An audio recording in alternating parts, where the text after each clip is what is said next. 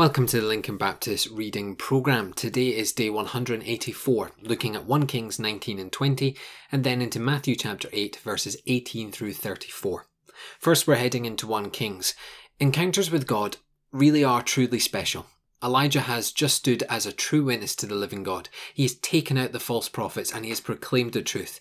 And of course, those who do not serve God were angered by this and sought to kill Elijah. But God had other plans. First, he physically strengthened him for the plans ahead, and then second, he spiritually strengthened him. We have this immense encounter where the Spirit of God is so mighty it causes winds, earthquakes, and fires. Then the voice of God speaks directly to Elijah and hears what has been going on and then sets before him the Lord's commands. What is incredible here is that Elijah had to first show great faith and confidence in the Lord before he had this encounter. We cannot expect to hear from God or have a spirit led encounter with God if we first do not have faith in Him. Through this faith, Elijah was blessed, encouraged, and spiritually renewed to keep serving the living God. We then abruptly cut to someone who had a very different encounter King Ahab. The Lord blessed him with two victories, but because he did not do as the Lord commanded and instead made a treaty, victory soon became defeat. The faithfulness of Elijah was rewarded, the wickedness of Ahab was punished. Which leads to each one of us. How do we stand before God? Righteous through Christ, or filthy having rejected Christ? Now, you may say that you're a Christian and therefore righteous through Christ, but are you living a life of faithfulness as Elijah did? Bold to live for the truth, humble to be before the Lord. We should examine ourselves so that we do not grow complacent and find ourselves in wickedness.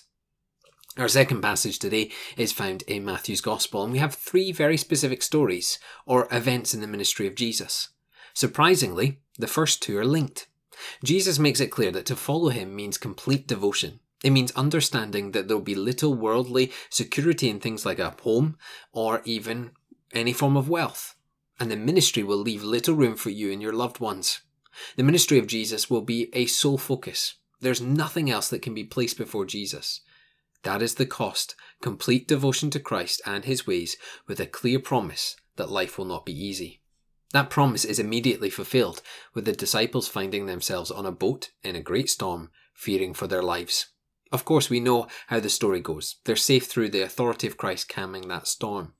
What I want you to see is how this applies really to our own lives. To follow Jesus means a willingness to be devoted to the cause of the gospel. There are going to be tough days. There will even be storms that will come our way, but we are to look to Jesus, the one who is the mighty protector and comforter, the one who has all authority, and he is the one that will keep us safe throughout. If we're in any doubt as to the authority, power, and majesty of the Lord we follow, we have our third event in the ministry of Jesus, the casting out of demons.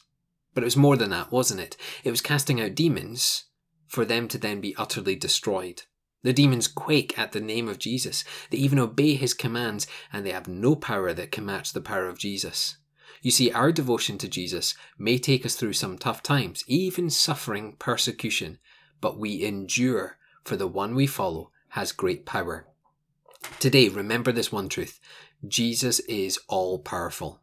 When you doubt, or just want to bolt because it's got a bit too hard, know that Jesus is in the driving seat and he is in complete control.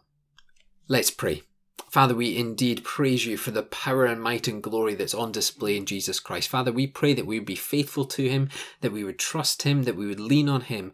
And Father, we pray that we would show that great faith and then have those encounters with you where we are uh, spiritually renewed, physically renewed, emotionally renewed through the strength and power of Christ. And Father, we pray that as we are faithful to you, you would be faithful to us and that our relationship would grow and develop to that epignosis, that complete knowledge of Christ Jesus, so that we would be acceptable and pleasing to you as we live out our lives on this earth. Father, we hope for the future. We hope for eternity with the living God, and we praise you in your name.